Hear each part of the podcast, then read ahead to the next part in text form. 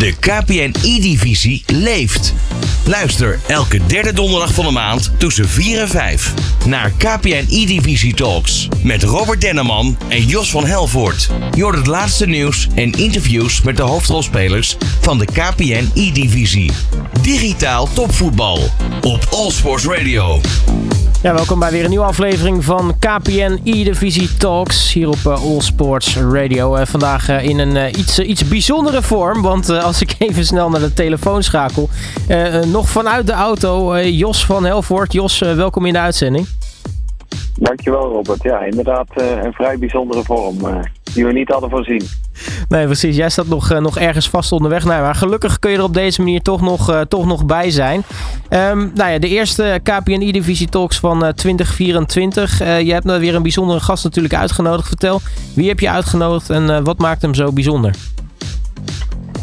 Ja, wat maakt hem zo bijzonder? Ehm, ik denk dat, dat zijn meest bijzondere functie van dit moment wel is dat onze gast de bondscoach is van, van I Oranje. En daarmee verklap ik eigenlijk al wel wie, het, wie het is. Want menig e-sport fan die zal, zal hem kennen. Renzo Omrausing is bij ons vandaag te gast. Maar naast, naast bondscoach is hij ook onder andere coach van Manuel Pachor en Levi de Weert. topspelers uit onze competitie en van onze clubs. Dus, en van Team Bullet natuurlijk. Hartstikke mooi. Dus uh, hem gaan we zo meteen uh, dit, uh, dit uur spreken. allereerst natuurlijk ja, voordat de mensen denken van... Hé, wat blijft hier? Renzo, jij bent in de studio. Ik ben er zeker aan Welkom, welkom. Fijn dat je er bent. maar voordat we met jou zo meteen in gesprek gaan... is het tijd om het, nou ja, de actualiteit door te nemen. Digitaal topvoetbal. Hoor je bij All Sports Radio. Ja, want uh, de competitie, uh, daar zijn we natuurlijk uh, volop mee bezig. De KPN E-divisie Jos. Um, inmiddels zijn we begonnen aan de derde periode. Hoe staan we ervoor? Ja, klopt. We zijn elf speelronden onderweg, Robert. En, je zegt het al, de derde periode is alweer twee speelrondes onderweg. volgende week de, de, de, beslissende ronde met een dubbele speelavond. Ehm, we spelen dan de derde en de vierde wedstrijd in deze periode. Er best wel, uh, ja, als ik het zo mag zeggen, denk ik verrassende koplopers. Uh, Heerenveen en AZ gaan op dit moment aan kop in die periode. En uh, ja, die, die staan dus eigenlijk, zoals we dat zo mooi zeggen, op pole position om eventueel die derde periodetitel binnen te slepen. ik denk dat uh, AZ nog best wel een lastig programma heeft uh, volgende week. Met, uh, met Heracles Almelo als, als eerste tegenstander. En dan moet ik heel even, even spieken. PSV als tweede. Dus die gaan het vrij lastig krijgen. Dus ja, ik ben benieuwd hoe dat uiteindelijk zijn beloop gaat hebben. Gelukkig om nou maar even te teasen naar de uitzending van, uh, van morgen. Uh, we gaan dan bellen met, met Dennis van Beek. Dus dan horen we in ieder geval vanuit de kant van Herenveen hoe zij die, die koppositie beleven. Um, ja. Als we verder kijken naar de competitie, zijn er eigenlijk nog, nog bijzonderheden die op, op de rol staan voor, voor dit seizoen? nou ja, we kijken, we hebben het volgende week is onze main focus vooral de derde periode. Uh, maar uh, ja, we gaan daar uh, snel overheen eigenlijk. Maar we hebben ook volgende week bijvoorbeeld Ajax tegen Vitesse. Een, een rematch van, van de finale van, van de afgelopen seizoen. Dus dat zijn denk ik wel, wel leuke dingen om naar uit te kijken. PSV, AZ Alkmaar tegen elkaar. Met, met Manuel en, en Emre natuurlijk van PSV. Die voor de vorige speelronde nog, nog ongeslagen waren wel uh, een punt, uh, twee puntjes hebben laten liggen afgelopen uh, speelweek tegen NEC.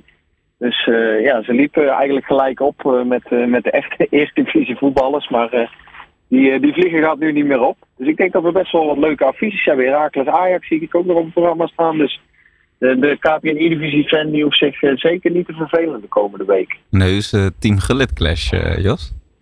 PSV tegen AZ. Ja, ook dat nog. Ja, ja zeker. Ja. Dat, nee, dat wordt wel een mooie wedstrijd. Ja, zeker. Dat, wordt echt een, uh, dat is, uh, zoals jij het nu beschrijft, dat is voor mij uh, absoluut het hoogtepunt van volgende week. Hoor. Die clash is voor jou, daar, daar zit jouw puntje van je stoel. Of, of ben je aanwezig volgende week? Nou ja, dat ligt eraan. Hè. wij kunnen altijd praten natuurlijk of we weer aan de desk zitten, maar... Ga je me nou gelijk onder druk zetten?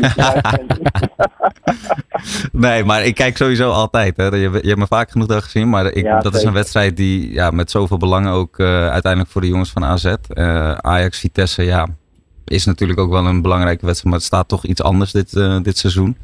Ook de spelers die in de finale stonden vorig jaar. Dus ik denk dat het sentiment daar een beetje ja, wat minder is. En Ajax natuurlijk, ja, die, Ajax en PSV zijn eigenlijk wel al gekwalificeerd natuurlijk voor de finals. Dus um, voor AZ is het gewoon heel belangrijk. En als je dan PSV en Herakles op één dag hebt, dan is het, uh, dan is het pittig. Ja, dat is aanpoten. Maar merk je dat dan ook uh, onderling bij die, uh, bij die gasten, Renzo, dat ze daar mee bezig zijn? Dat een team kleedje is? Mm, nou, ja, heel eerlijk. Elke wedstrijd uh, die zij tegen elkaar spelen, dat uh, behandelen ze niet anders vooraf. Maar achteraf wordt er wel hier en daar gesproken natuurlijk. Uh, het is wel belangrijk dat je van elkaar wint als je, ja, als je toch kijkt binnen de interne relaties die, die er zijn. Natuurlijk vriendschappen, maar ook rivaliteit. we hebben al vaker belangrijke wedstrijden onderling gehad. Kijk, AZ kan zich gewoon letterlijk kwalificeren voor de finals direct. Dus als zij deze verliezen, dan, ja, dan doet Manuel of Emre indirect, zonder dat ze het willen, ook wel die jongens pijn misschien. En als je hem dan dus wint, dan ja, is het dubbel zo lekker. En dan is het eigenlijk een, ja, een goede situatie voor iedereen. Maar goed, niemand wil, wil opzettelijk of iets dergelijks verliezen. En iedereen wil de beste zijn. Dus uh, ja, die spanningen lopen altijd achteraf wel iets hoger op dan vooraf. Laat ik het daarop houden. Ja, dat is toch wel interessant om, om te horen. Hoe ga jij er eigenlijk mee om? Want jij bent natuurlijk betrokken bij Team Gullet. Dan heb je een clash onderling met, uh, met nou, tussen jouw spelers. Ja, je kan natuurlijk niet, uh, niet een kant kiezen. Nee, sowieso niet. Maar wij hebben, dat, ja, wij hebben het al een aantal jaar zo. En er zijn wel meerdere organisaties die heel veel spelers tegen elkaar hebben, week in, week uit. En ja, vooraf behandel je ook geen team of geen speler anders. Ehm, ze krijgen nog steeds dezelfde training iedereen moet gewoon winnen. En ja, uiteindelijk uh, gaan ze allemaal uit van eigen kracht. Dat is ook wel iets wat wij, denk ik, uitstralen. Van hè, onze, onze spelers moeten wel gewoon ja, de top van Nederland zijn. Dus als jij de top van Nederland wil zijn, moet je ook tegen je collega's, de, de andere top van Nederland, moet je ook gewoon kunnen winnen. Als je dit soort uh, plaatsen denkt te kunnen verdienen. Ja. Um, terug naar jou, uh, Jos. Uh, want nou ja, de, de derde uh, periode komt dan tot, tot zijn einde volgende week. daarna hebben we natuurlijk nog een, een, vierde periode. Maar ja, dan duurt het ook niet heel erg lang voordat we uiteindelijk ook weer richting die KPN E-Divisie Finals gaan. zit er nog wat dat betreft een, een kleine verrassing ergens waar je ons misschien mee kan verheugen qua tease, maar nog niet al te veel over kan zeggen? Um, ja, zeker. Um, we hebben het al uh, regelmatig in, in, de podcast uh, en de uitzendingen erover gehad. Dat uh, eh, 30 maart gaan, gaan de KPN Divisie Finals georganiseerd worden. Bij H20 e-sports campus in Purmerend, waar we ook reguliere uitzendingen opnemen. Um, ja, wat kan ik daarover kwijt? dat, ja, die dag gaat gewoon een super, super leuke dag zijn voor, voor iedereen die eh, en van, eh, van eh, een bepaalde club houdt, maar ook van een spelletje FC24 houdt. En we gaan leuke activiteiten daaromheen organiseren. De KPN Gaming Truck is er weer waar je ja, kunt gamen in, in de truck. Um, we gaan een toernooi organiseren waar iedereen aan mee kan doen. Waar de niet-finalisten, zoals wij dat dan noemen, dus de, de clubs die zich niet kwalificeren voor de strijd om het landskampioenschap, die gaan daar tips en tricks verzorgen. Dus ik denk dat er voor, uh, voor de e-sport fan uh, voldoende te doen is op zo'n dag. Zeker. Nou, we gaan ons uh, verheugen ook alweer op die dag. Ja, voor het zover is dan eerst nog inderdaad het slot van de, de derde periode en de vierde periode. als we nog even wat cijfers erbij pakken, zijn, zijn er nog opvallende cijfers die ons, die je ons kan brengen? Uh, opvallende cijfers. Nou ja, ik, uh, ik kan uh, heel veel op, opvallende cijfers met jou delen, Robert, denk ik. Maar of dat voor, voor de luisteraar heel erg interessant is, weet ik niet. we, zitten, we zitten weer, ja, we hebben het er al, ook al vaker over gehad. We zitten flink in de lift, ook qua socials. Daar zal Renzo zo ook wel wat over willen zeggen, denk ik. Met Team Gullit zijn ze er ook heel druk mee bezig. Wij doen dat natuurlijk ook vanuit de E-divisie. we hebben op dit moment vanaf de start van het seizoen hebben we 44,5 miljoen views weten te genereren. Met uh, daarbij ook nog 1,6 miljoen uh, wedstrijdviews. dus ja, we zitten, we zitten dik over de 45 miljoen views die we voor onze competitie gingen. ja, dat zijn fantastische cijfers waar we uiteraard trots op zijn. En die we graag met, met de wereld delen. Dus die kan ik zeker aan je cadeau doen. Zo, ja, dat zijn wel aantallen, Renzo, 45 miljoen. Of, uh, of, of zie ik dat verkeerd? Dat zal Renzo in ieder geval schrikken, denk ik al. Want uh, Team Gullit uh, is daar ook aardig mee bezig. Nou, kijk, ik bedoel, dat is natuurlijk altijd anders hoe je dat interpreteert. Ik denk, voorgaande jaren heeft de E-divisie daarin zeker wel een stap gemaakt. Ten opzichte, of tenminste ten opzichte van voorgaande jaren. Vorig jaar is die trend een beetje ingezet. Dus ik denk, ja, ik weet het niet uit mijn hoofd, de cijfers die Jos elk jaar weer laat zien in, in Zeist. Maar volgens mij is dat een heel mooi aantal. En wij inderdaad bij Team Gullit, wij focussen ons ook internationaal. Uh, alles is Engelstalig, dus ja, onze cijfers liggen iets anders. Maar wij uh, zijn ook pas sinds uh, vorig jaar echt, echt dat soort cijfers gaan, gaan zien in onze eigen, op onze eigen kanalen. En ja, dat is natuurlijk heel mooi om te zien, want daarmee kunnen we uiteindelijk allemaal vooruit. Ik bedoel, Team Gullit is een Nederlandse organisatie die zich wel internationaal focust. En de KPNI-divisie is natuurlijk de Nederlandse competitie. Ja, als die twee dit soort uh, cijfers weten te, te behalen, dan gaat het alleen maar voor iedereen voordeliger zijn uiteindelijk in de toekomst. Want uiteindelijk zijn we nog wel ja, in, een, uh, in een jonge branche uh, actief. Dus dat is juist mooi om te horen. Ja, plus het, het, is, het is wel, Robert, als ik er nog op in mag gaan. Het is mm -hmm. wel een interessante ontwikkeling om te zien dat toen de E-divisie ooit begon, uit mijn hoofd zeven jaar geleden, toen, uh, toen, werd er vol de focus gelegd op de uitzendingen via onder andere ESPN. Later werd er ook uh, streaming aan toegevoegd. Zag je dat die cijfers echt over het dak heen gingen. Maar nu zie je toch wel dat, ja, dat, dat het ook een beetje begint te verschuiven naar, naar die, die social content. En ja, daar zijn we natuurlijk de hele week dan over gaan het nadenken van hoe gaan we dat nou eh, de komende seizoenen met elkaar aanvliegen. Zodat we het en voor eh, de KPI-divisie kijker heel interessant houden.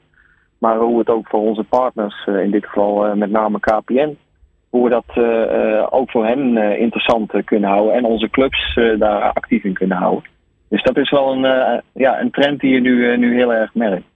Ja, plus het geeft natuurlijk ook wel aan in hoever deze, deze vorm, deze, deze ja, vorm van e-sports eigenlijk steeds populairder aan het, aan het worden is, ook internationaal.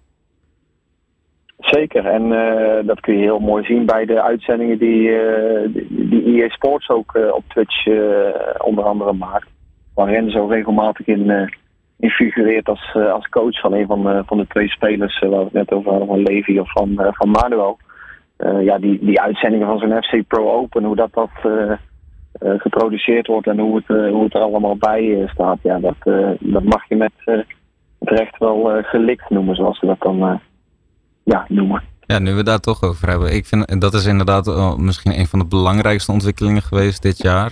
dat is natuurlijk een, ja, voor de mensen die het weten, is het natuurlijk. Maar FIFA, zoals we het kenden, is natuurlijk dit jaar voor het eerst EAFC gaan heten. Nou, mm Dat is een hele kwestie geweest tussen de FIFA, de Wereldvoetbalbond en EA, de ontwikkelaar van het spel, zeg maar.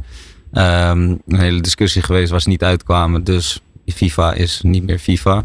En de hele e-sports, ja, um, en het überhaupt de professioneel gamen van dat spel, dat lag daardoor ook anders. Um, het circuit zoals we dat kennen is anders opgebouwd.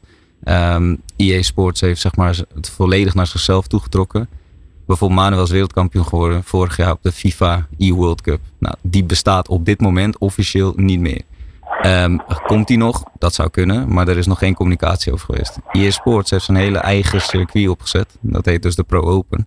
En dat is iets wat dus um, ja, nu wekelijks, tenminste met de uitzondering van twee weken in de winterstop, zo mogen het even noemen, te zien is op maandag.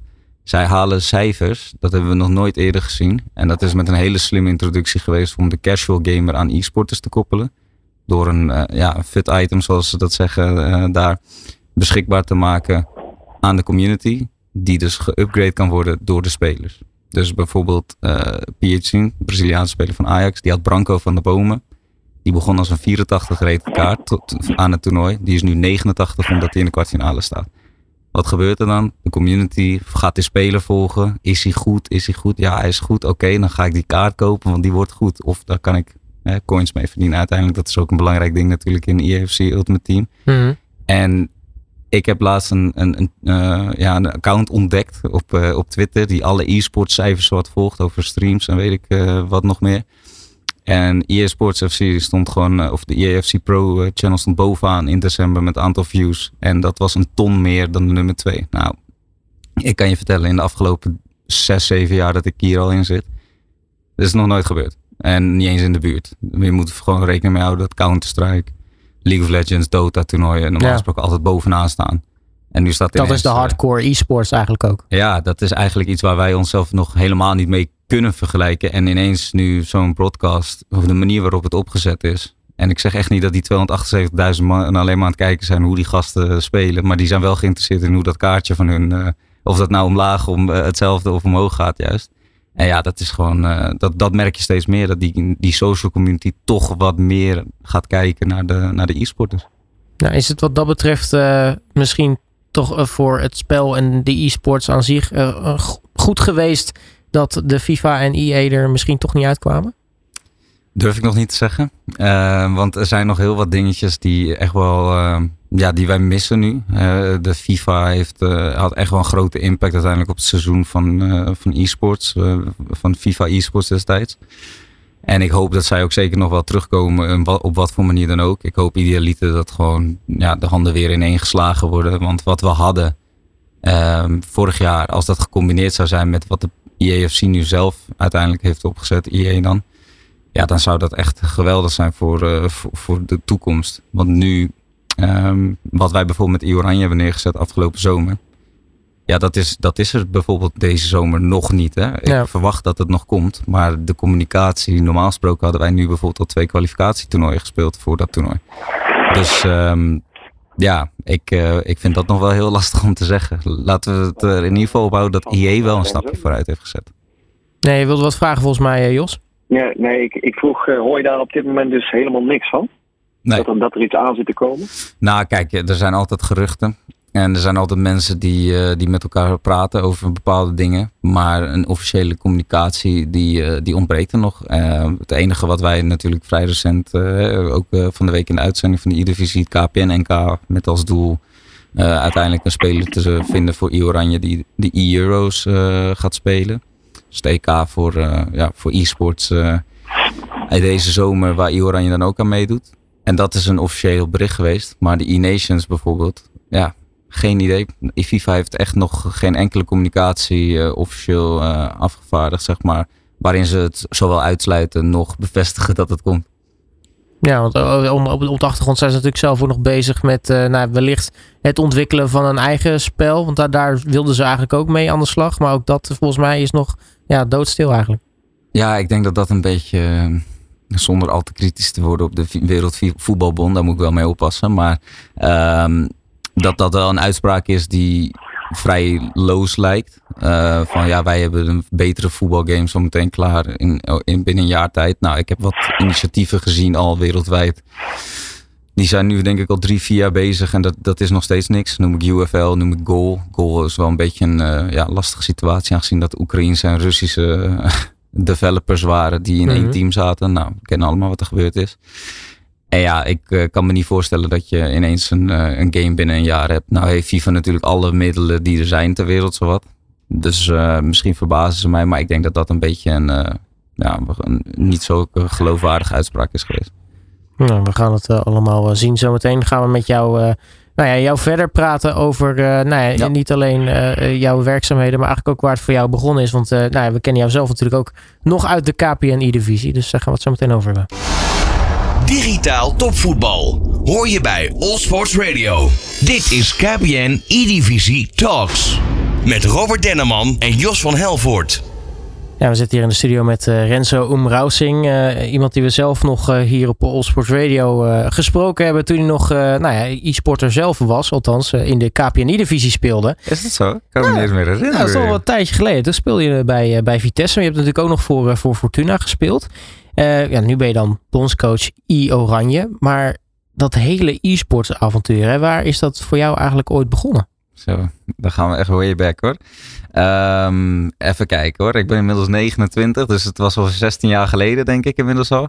Ehm, ik speelde, ja, ik speelde zoals eigenlijk ieder elk jongetje denk ik die eh, op school op een gegeven moment een keertje geconfronteerd wordt met vrienden die een Playstation hebben. Ik speelde eigenlijk altijd FIFA, eh, gewoon carrière.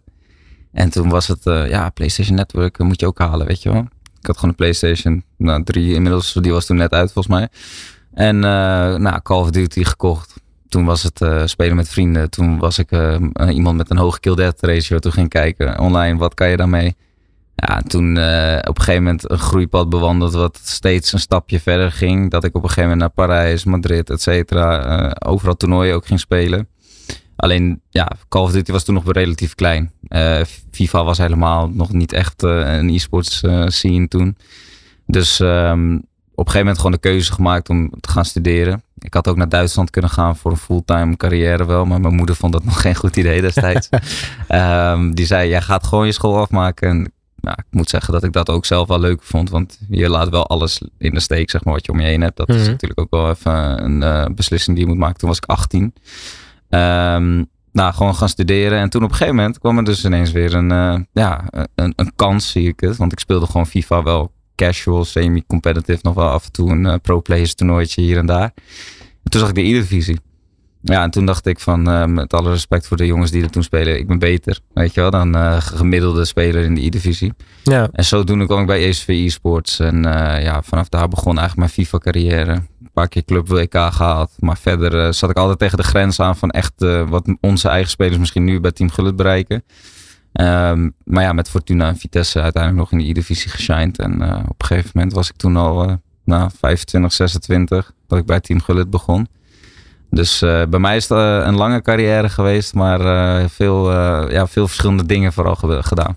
Ja, want ondanks jij, je bent nu 29, dat is in mensenbegrippen natuurlijk nog vrij jong. Maar nou ja, in de KPNI-divisie, als je kijkt naar de gemiddelde leeftijd, is het al bijna bejaard. Ja, maar inmiddels wel inderdaad. Want ik bedoel, ik denk dat nou, wanneer is het? Uh, drie jaar eh, geleden, toen, uh, vier jaar geleden inmiddels denk ik, met Chardo. Dat ik inderdaad een 16-jarige Chardo onder mijn hoede kreeg bij Vitesse als het ware, waar ik mee teamgenoten was. En ja, toen was ik 25, zat ik in het laatste jaar van, van mijn schoolavontuur, om het zo te zeggen. Want ik deed een master toen destijds. En voor mij is dat een bijbaan geweest. En is het gewoon een, ja, een leuke bijbaan, een toffe bijbaan. Maar de echte kans om fulltime te gaan op die uh, kans die ik ooit toen ik 18 was kreeg. Bij, uh, met Call of Duty was er binnen FIFA nog niet echt voor mij dan weggelegd. En voor heel veel jongens in Nederland niet. En bij Ajax kon je denk ik als enige en PSV uh, kon je echt fulltime er al van leven. Ja, ben je 20, ben je 22, gok je daar ook niet de rest van je leven op. Over het mhm. algemeen. Um, dus ja, toen is het gewoon eigenlijk een beetje gewoon langzamerhand werden de jongens ouder. En die realiseerden ook wel van ja, ik ben A, misschien niet goed genoeg meer internationaal gezien ook. De 16-jarige jongens, kwamen er steeds meer. Charlie was heel goed, Leefje de Weert op zijn 16e heel goed. Tex, om maar even te noemen, die op FIFA 18 16 was en een toernooi won. Ja, dan als je dan 22, 23 bent, dan weet je wel dat eraan zit te komen natuurlijk. En ik was al 25. Dus um, ja, dat was voor mij ook het moment dat ik realiseerde van oké, wat kan ik eventueel na mijn e-sports carrière doen. En toen kwam Team Gullit. Ja, eh, als we het hebben over nog dat verschil tussen, tussen COD en FIFA. Als je kijkt naar de competitive scene, hè, wat is het grote verschil tussen, tussen die twee? Zo, nou inmiddels is er een heel groot verschil denk ik dat uh, uh, waar EAFC ook mee bezig is. Um, dat is dat bij Call of Duty is het heel moeilijk om gewoon een e-sporter te zijn. Je bent of een absolute wereldtop. En daar gaan dan echt gigantisch veel bedragen met uh, veel cijfers en veel nulletjes uh, in om. Maar ben je dat niet, dus zit je net een niveau daaronder, dan is er ook echt niet zoveel om voor te spelen. En dat is waar EAFC ook eigenlijk een beetje naartoe aan het gaan is. Van of je bent een top dog, zeg maar, en je zit uh, nou, inmiddels bij Team Gullit, je zit bij Ajax en je speelt mee in de internationale toernooien. Dan kun je het heel goed doen. Maar die laag daaronder, ja, dan is het gewoon heel eerlijk. Dus net zoals amateurvoetbal. Dan kan je misschien hier en daar een leuk zakcentje verdienen. Uh, de ene kan er net aan van rondkomen, de ander niet. En dat is een beetje het verschil uh, waar we bijvoorbeeld vijf jaar, tien jaar geleden in mee zaten. Toen was er bij EAFC slash FIFA nog helemaal niks. En Call of Duty was toen wel van, ja, er worden hier en daar wat toernooien georganiseerd. Dus als je daar en daar naartoe gaat en organisaties die dan natuurlijk wel hun naam aan willen verbinden, dan kan je er echt nog wel van rondkomen. Maar ja, dat is denk ik het grote verschil tussen Call of Duty en EAFC. Die stap die Call of Duty heeft gemaakt, dat is al tien jaar daarvoor, zeg maar. Ja. Um, dus de bedragen, de, hoe zeg je dat, de viewership bijvoorbeeld, de community, de fan engagement, dat is ook al tien jaar vooruit in, uh, in e-sports termen. Ehm, dus ik denk dat dat het grote verschil is, gewoon de tijdlijn. En dat we op een gegeven moment komt IEFC er echt wel. Ja, nou, natuurlijk daarnaast, ja, kot is in, in zeker in Noord-Amerika natuurlijk heel erg groot. In, ja, in Europa zie je natuurlijk meer hè, op, op, het, op het voetbal, op het, op het IE. Is dat dan ook misschien nou ja, wat gunstiger dat je wat, wat dat betreft wat dichter bij huis kan blijven? Ja, nou dat sowieso. Uh, kijk, ik denk dat voetbal wel een transitie aan het maken is om steeds meer wereldwijd te gaan. Kijk, vooral naar het Midden-Oosten natuurlijk. Maar um, en e-sports in het algemeen. Hè. Uh, laten we niet vergeten dat de Saudi-Arabië bijvoorbeeld de grootste e-sports... Uh, stad aan het bouwen is. Uh, afgelopen zomer waren wij ook allemaal in Riyadh. En dan bedoel ik allemaal, bedoel ik alle e-sports uh, wereldkampioenschappen slash grote toernooien met de, hoogste prize pools over het algemeen. Um, maar van nature inderdaad, ja, is Call of Duty een iets populairder spel in Noord-Amerika dan bijvoorbeeld de EFC. Dat is, dat is natuurlijk ook zo. Um, nou is echter het verschil, denk ik, voornamelijk tussen die communities is hoe erg betrokken wil je zijn om competitief te worden. Ja. Um, kijk, met FIFA wil, uh, voor EAFC wil iedereen van elkaar winnen, maar vaak van je vrienden. En met Call of Duty wil iedereen de beste van de lobby zijn, bijvoorbeeld waar ze in zitten. En dat, dus er zit een van wat nature, wat meer competitieve sfeer in. Um, maar dat begint bij EAFC dus ook steeds meer te komen. Dat is natuurlijk met The Champions een beetje ingeleid. En ja, dat heeft gewoon tijd nodig. Call of Duty zit inmiddels al in een 22, 23ste jaar, denk ik. Ik zou het echt niet weten. Um, en EAFC, ja, zoals we Ultimate Team kennen, zit nu een jaartje 12. Dus ja, het is ongeveer 10 jaar uh, verschil. Ja.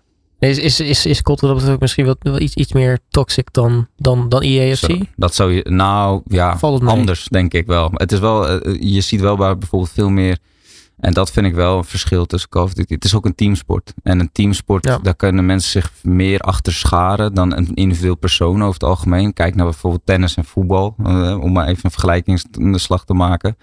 Um, en dus er is veel meer emotie bij. En uh, eh, JFC heeft dat ook geprobeerd met 2 tegen 2 toernooien. Zie je Oranje vorig jaar. Zie je uh, bijvoorbeeld Leefje met de Olle toen de tijd dat ze e-sports cup wonnen. Maar goed, dat is wel inderdaad een verschil natuurlijk hoe mensen op elkaar reageren. In Amerika is dat iets meer trash talken. Eh, of eh, tenminste in Call of Duty sowieso, maar in Amerika ook. Als je al ziet uh, eh, NE-spelers bijvoorbeeld ten opzichte van Europese spelers op internationale toernooien. En dat is ook bij EAFC zo. Dus um, ja, dat is een andere soort, soort sociale werkelijkheid waar zij in leven. Nou, als we even kijken naar jouw ontwikkeling in, in de e-sports. Hoe belangrijk is de KPNI-divisie voor jou geweest daarin? Ja, natuurlijk wel heel belangrijk uiteindelijk. Ik bedoel, ik, uh, ik had ook nooit verwacht dat ik nu op de positie zou zitten waar ik, waar ik nu zit. Ik heb me niet voor niets altijd van studie nagejaagd om, uh, wie weet, uh, ik heb sociologie gedaan. Ik zeg niet dat ik socioloog zou zijn geweest, maar wel daar iets mee te gaan doen. En nu zit ik nog diep geworteld in de e-sports. ben ik ja, zeer diep betrokken bij een fantastische organisatie. bondscoach van het ja, EAFC-team van Nederland, zeg maar.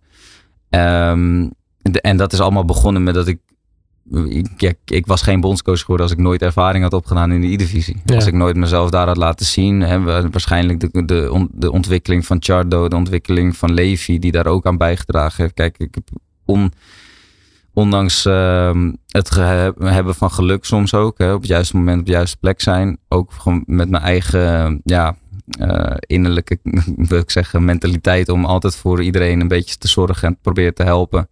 Um, ben ik door de KPNI-divisie daar uiteindelijk uh, in stand gekomen om dit te worden. En ook de toernooien die daarbij horen, club WK's, dat soort dingen. Ja, dat geeft je een bagage mee, waardoor je, ervaring over kan brengen op andere jongens. En dat is uh, heel belangrijk. Nou, nu werk je natuurlijk ook met mensen. Dus wat dat betreft, uh, die, die studie sociologie, kun je, kun je nog wel ergens voor gebruiken? Ja, ik, ik, kan hem nog ergens op toepassen. Maar je hoeft mij niet meer te vragen wat de theorie van Durkheim was hoor. maar gooi het er even voor. Gooi het er even. Maar uh, kijken we even naar het team Gullit. Want je zegt al, uh, uiteindelijk kwam toen team Gullit om, om de hoek kijken. Ja. Um, wat was eh, voor hun de reden om te zeggen, uh, nou ja, Renzo, die moeten we erbij hebben? Nou, dat is dus grappig, want dat komt eigenlijk dus uit de KPNI-divisie. Wij zaten daar, uh, Corné en Maarten waren toen de tijd, uh, denk twee jaar bezig met Team Gullit. En ja, zij hadden gewoon een coach, um, Timo Maartensen. En op dat moment hadden ze gewoon een extra coach nodig. Ze zagen mij met Jardo dat seizoen. Um, Charo was natuurlijk ja, nog heel jong, luisterde veel naar mij. Ik was actief aan het coachen terwijl ik gewoon spelen was. Het was gewoon mijn eigen belang. Ik wilde gewoon zorgen dat hij ook winde. of uh, won, sorry. Uh, en niet uh, slecht rendeerde, dat wilde ik zeggen. Maar, ehm, en ja, op dat moment was het dat wij achteraf gewoon aan het, aan het praten waren. En toen zeiden ze van ja, wat, waar sta je nu? En, nou, ik deed master. Zou je niet in de e-sports willen werken? Ja, tuurlijk, waarom niet? Nou, laten we gewoon nu beginnen met, uh, met een coachopdracht. Je gaat ons een beetje helpen. Je gaat of de, de, trainingsmethodes een beetje toepassen die jij denkt dat, dat, dat interessant zijn voor jonge talenten. Leefje de Weert was dat talent bijvoorbeeld. 14 jaar. Zat ook bij, zou bij Vitesse komen het volgende seizoen. Zat er volgens mij wel al, maar zou toen pas gaan spelen. En ehm, ja, zo zijn we gewoon die samenwerking aangegaan. En uiteindelijk, uh, ja, Levi was daar ook heel blij mee. De spelers uh, die coachte toen de tijd nog Olle heeft uh, meteen een, uh, ja, een titel gewonnen toen ik naast hem zat. of tenminste naast hem zat, digitaal was het. achter hem zat als het ware. En ehm, ja, toen was het eigenlijk wel Hek van de Dam van oké, ik wil dit, jullie willen dit, let's go. Ja, want was in dat, dat, dat moment dat, dat Team Gullit jou benaderde voor jou al duidelijk van ik, ik, ik ga ook niet meer spelen? Nee, zeker niet. Want ik heb toen nog heel lang uh, eigenlijk dat volgehouden. Als in, ik joinde in eerste instantie als spelercoach. Ook als speler om dat niveau van coachen juist op een hoog niveau te kunnen doen. Ik ben daar nog steeds van overtuigd dat dat wel echt wel nodig is.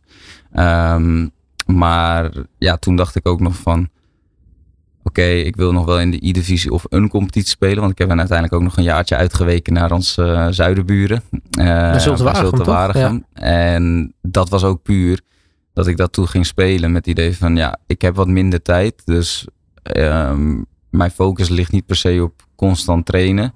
Maar ik wil wel mezelf uitdagen en dus die game nog beter willen begrijpen. Zodat ik daar mijn talenten ook weer beter bij kan helpen.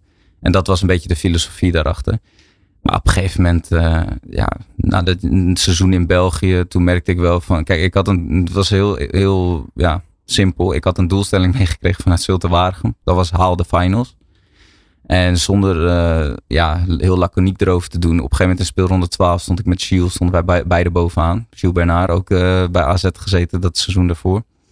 En toen was dat doel bereikt. En toen was ik gewoon zo druk met andere zaken binnen het team Gullit. En gewoon de spelers beter te maken. Dat ik gewoon bijna stopte met spelen tot aan die finals. En die finals zouden mij eigenlijk een hele nare situatie opleveren. Dat is dat ik um, zelf, als ik het toernooi zou winnen, zelf zou moeten meedoen, terwijl Levi gecoacht moest worden in datzelfde toernooi. Ja, dus dat, dat was, is wel gek. Dat, ja. dat was voor mij niet interessant meer. Dus toen ben ik gewoon gestopt. En toen kwam ik ook tot de conclusie van, ik ga ook stoppen als competitief spelen. En uh, ja, Oranje kwam natuurlijk ook toen op dat moment uh, kijken. Ja, want uh, nou, het leven bestaat uh, uh, niet voor niets uit toevalligheden uit elkaar. ja. I Oranje komt dan ook om de hoek kijken.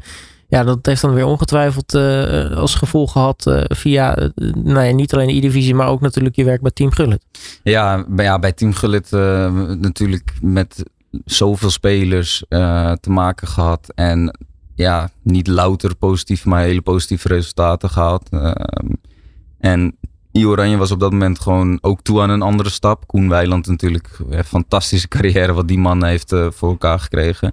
Maar hij was niet meer zelf ook bezig met, met het spel op dat niveau. Hij was, uh, zijn bondscoachrol was heel anders dan, dat ik hem invul. Was meer uh, het uithangbord wat hij fantastisch deed, nog steeds. Hij was af en toe wel betrokken, deze zaterdag bijvoorbeeld weer. En hij zei ook van ja, voor die jongens te begeleiden, die daar, dat, dat is zijn rol niet, zeg maar. Weet je? En dat wilde de, nou, Nick toenmalig nog, uh, uh, de manager van Ioranje, zeg maar, de verantwoordelijke binnen de KNVB, die zei van nou, laten we dat dan gewoon eens een keer proberen met Renzo. Omdat zij gewoon gezien hebben dat ik met Levi, met Manuel, et cetera, zoveel uh, gedaan heb. En ja, dat is op dat moment toen ook een, een, ja, een topic geweest waarop ik overwoog van nou, spelen dat heeft geen zin meer. Want ik kan zelf niet in de E-divisie spelen als je bondscoach bent bijvoorbeeld. Maar dat is ook niet meer mijn ambitie. Dus het kwam echt allemaal precies in de goede tijdlijn. Ja, en dan ben je bondscoach van I Oranje. Hoe gaat dat nu precies in zijn werk? Want uh, nou, hoe selecteer je? Wat voor toernooien speel je? Nou, ik begrijp, dit jaar is dat iets, iets onduidelijker geworden in verband met uh, nou, IEFC versus FIFA. Maar Nou ja, kijk, we, we, we hebben de enige duidelijkheid die we hebben is uh, de Euro 2024. Dat die deze zomer is. We hebben een kwalificatietoernooi daarvoor. Uh, wat even denken, volgens mij half maart is, zeg maar ergens uh, rond die periode. En er werd ons gevraagd van, ja, welke spelen willen jullie selecteren of willen jullie een online toernooi daarvoor hosten? We zeiden, nou, moet dat per se online alleen? Nou ja, jullie worden wat vrijer gehouden. Oké. Normaal gesproken, vorig jaar heb ik meerdere bootcamps georganiseerd om voor de kwalificaties ehm, die er gewoon ingepland stonden richting de E-Nations een, ja, een goed team te hebben. En dat bleek uiteindelijk vaak dezelfde spelers. Maar toen hadden we Manuel, Levi en Emmer gewoon bijna heel het seizoen door. Met een wisselende vierde man. Want het was 2 tegen 2 toen de tijd. Dus dan had je nog de optie om een nieuw duo misschien. Hè, om de wedstrijd open te breken bijvoorbeeld. Of juist om de wedstrijd dicht te metselen. Uh, dat was toen nog echt de gedachtegang. En nu, we hebben één speler nodig. Uh, de jongens die het vorige zomer gepresteerd hebben om uh, tweede te worden. Ja, dat zijn nog steeds op dit moment, ik denk dat iedereen dat kan beamen, een van de beste drie van Nederland. Dus ja, om dat toernooi zo eerlijk mogelijk te maken en iedereen een kans te geven, wat ik vorig jaar dus middels bootcamps deed. Uh, dan nodigde ik gewoon in mijn ogen de tien beste spelers bijvoorbeeld op dat moment van Nederland uit om zich nog bij die drie te voegen. Dat hebben we nu via het KPN-NK gedaan. Uh, de amateurs slash semi-profs uh, een kans gegeven afgelopen woensdag. Dat is gisteren um, in het KPN-NK. Daar komen zes spelers uit en de top 10 van de I-divisie. Uh, als in de top vijf teams die elk twee spelers hebben natuurlijk. En ja, dan um, hopen wij uiteindelijk de beste speler te vinden die I-Oranje kan vertegenwoordigen. En ja, daarvan heb ik er drie al. Die dat sowieso altijd zouden kunnen. Maar uiteindelijk mogen zij het onderling uitvechten. Omdat ik om simpel te, weg te zeggen, en daar niet een definitieve keuze in zou willen maken ook. Omdat het een hele andere game mode is die we gewend zijn. Ja. Als ik dat nu zou doen, dan zou het niet eerlijk zijn ten opzichte van wie dan ook.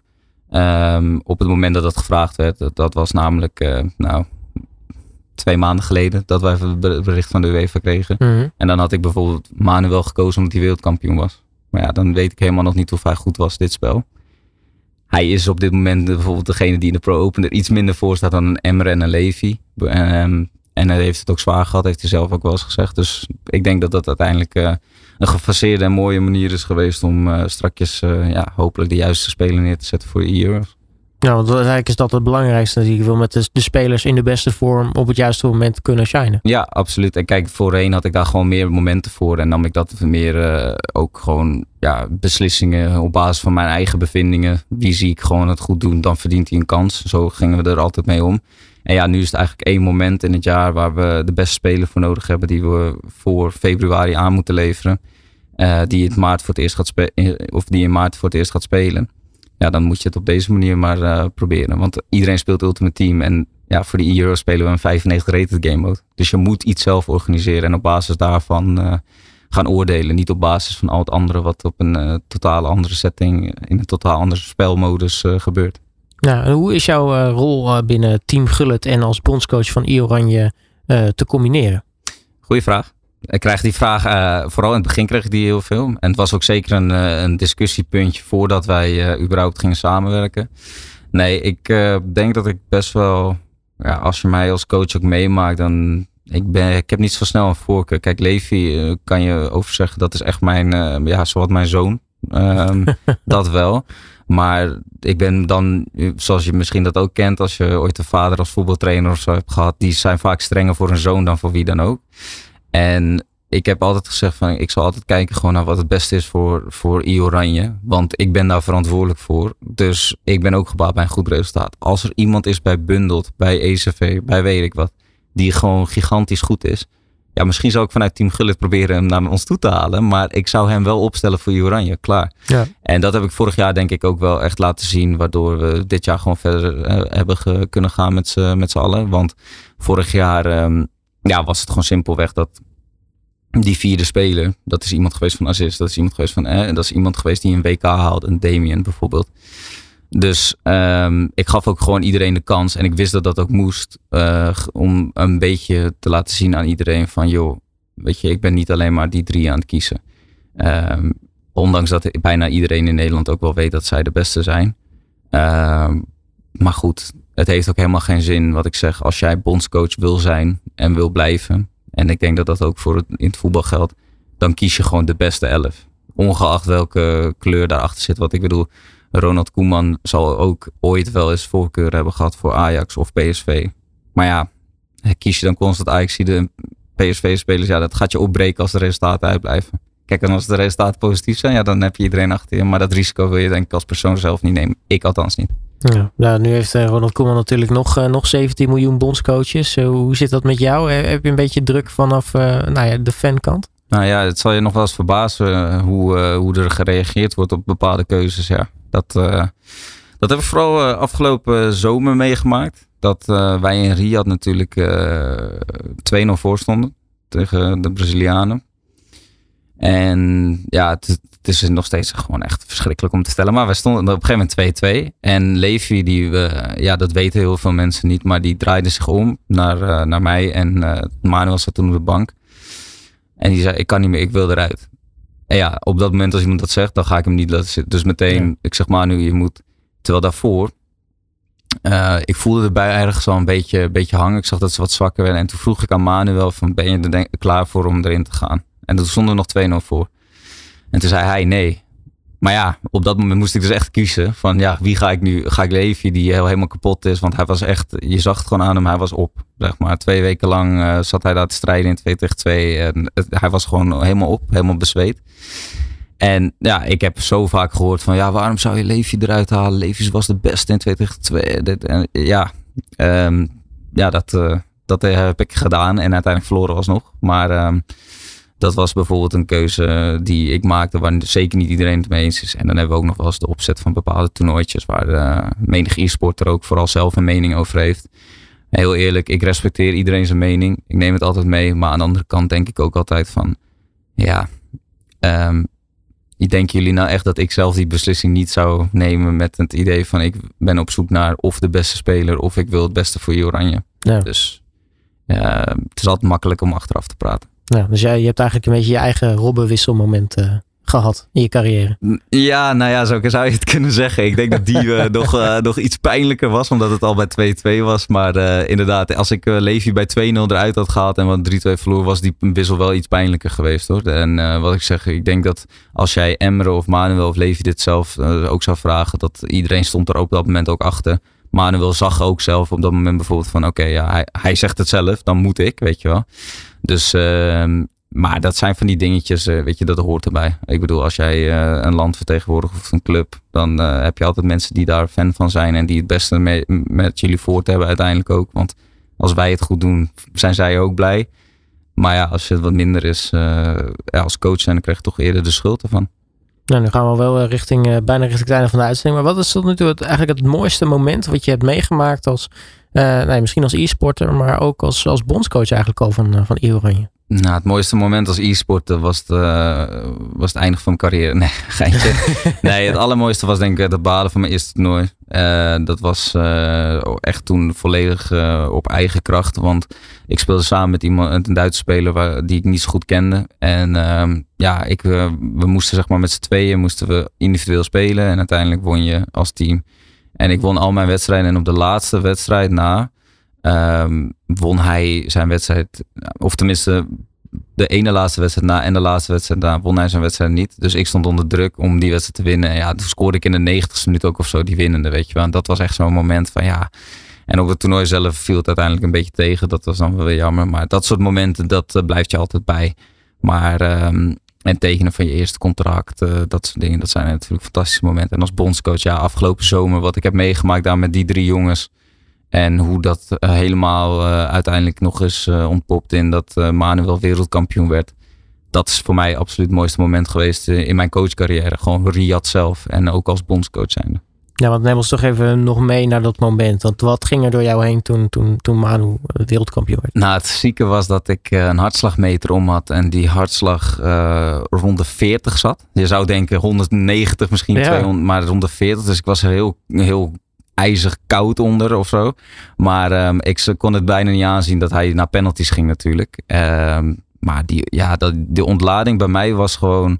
En dat is iets wat ik al vaker wel heb gehad in mindere vorm dat het zo mooi is om deze jongens, hè, deze jongen is 18, die verdient uh, in één klap een, een, bak geld. Dat, is, dat maakt hem gewoon zijn leven anders.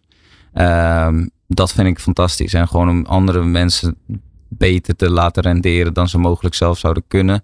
Um, dat is het mooiste wat er is, om mensen te laten performen um, naar het maximale van hun kunnen. En ik hoop dat dat altijd lukt. Lukt niet altijd, maar op dat moment wel. En dat is het mooiste aan dat hele moment. Gewoon het zien van zijn succes en daar gewoon uh, ja, uiteindelijk onderdeel van zijn. Ja, nou uh, hoorden we net al een klein beetje hoe dit jaar eruit gaat zien. Maar als ik dus een andere vraag nog mag stellen.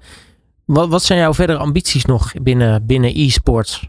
Zo, dat is wel echt een, echt een moeilijke vraag die je stelt. Um, ja, heel eerlijk. Ik wil gewoon uiteindelijk meegroeien met, met hoe, hoe de e-sports gaat. Dus als wij, uh, wij staan nu denk ik met Team Gullit staan we uh, echt wel uh, top of the food chain. Um, en als jij daarin mee wil gaan, dat zal ook bepaalde investeringen en nieuwe ideeën vanuit ons bijvoorbeeld vereisen. En daar wil ik bij zitten, wil ik bij horen. En ja, is dat elders bij KNVB bijvoorbeeld, is dat ook aan de orde, dan wil ik daar onderdeel van zijn. En als dat op een gegeven moment blijkt dat dat ja, een stapje eh, minder hard gaat dan ik zelf, dan is het ook helemaal niet erg om een keer iemand anders de kans te geven. Nou, het is in ieder geval gegund een mooie toekomst. Laat ik, daar, laat dat, ik dat voorop stellen. Renzo Omrousing mag je hartelijk danken voor je komst naar de studio. En natuurlijk heel erg veel succes, succes dit jaar met, met alles wat op je afkomt met I Oranje. Ja, dankjewel. Dat komt goed. Ja, dan zijn we ook weer aan het einde gekomen van de uitzending van KPNI Divisie Talks voor deze maand. Uh, heb je iets gemist van het gesprek met Renzo? Kun je dat natuurlijk in de loop van de middag online terugvinden via allsportsradio.nl of de bekende podcastkanalen zoals Spotify en Apple Podcasts. En zijn we er volgende maand weer. En dan is uh, Jos er hopelijk wel bij, fysiek in de studio. En dan gaan we natuurlijk weer verder hebben over de KPNI Divisie. Want dan gaan we alweer richting de playoffs. En uiteraard uh, is het dan, duurt het dan ook niet meer lang voordat de KPNI Divisie Finals gaan plaatsvinden. Ik dank je voor het luisteren en uh, tot de volgende keer. Digitaal topvoetbal hoor je bij All Sports Radio.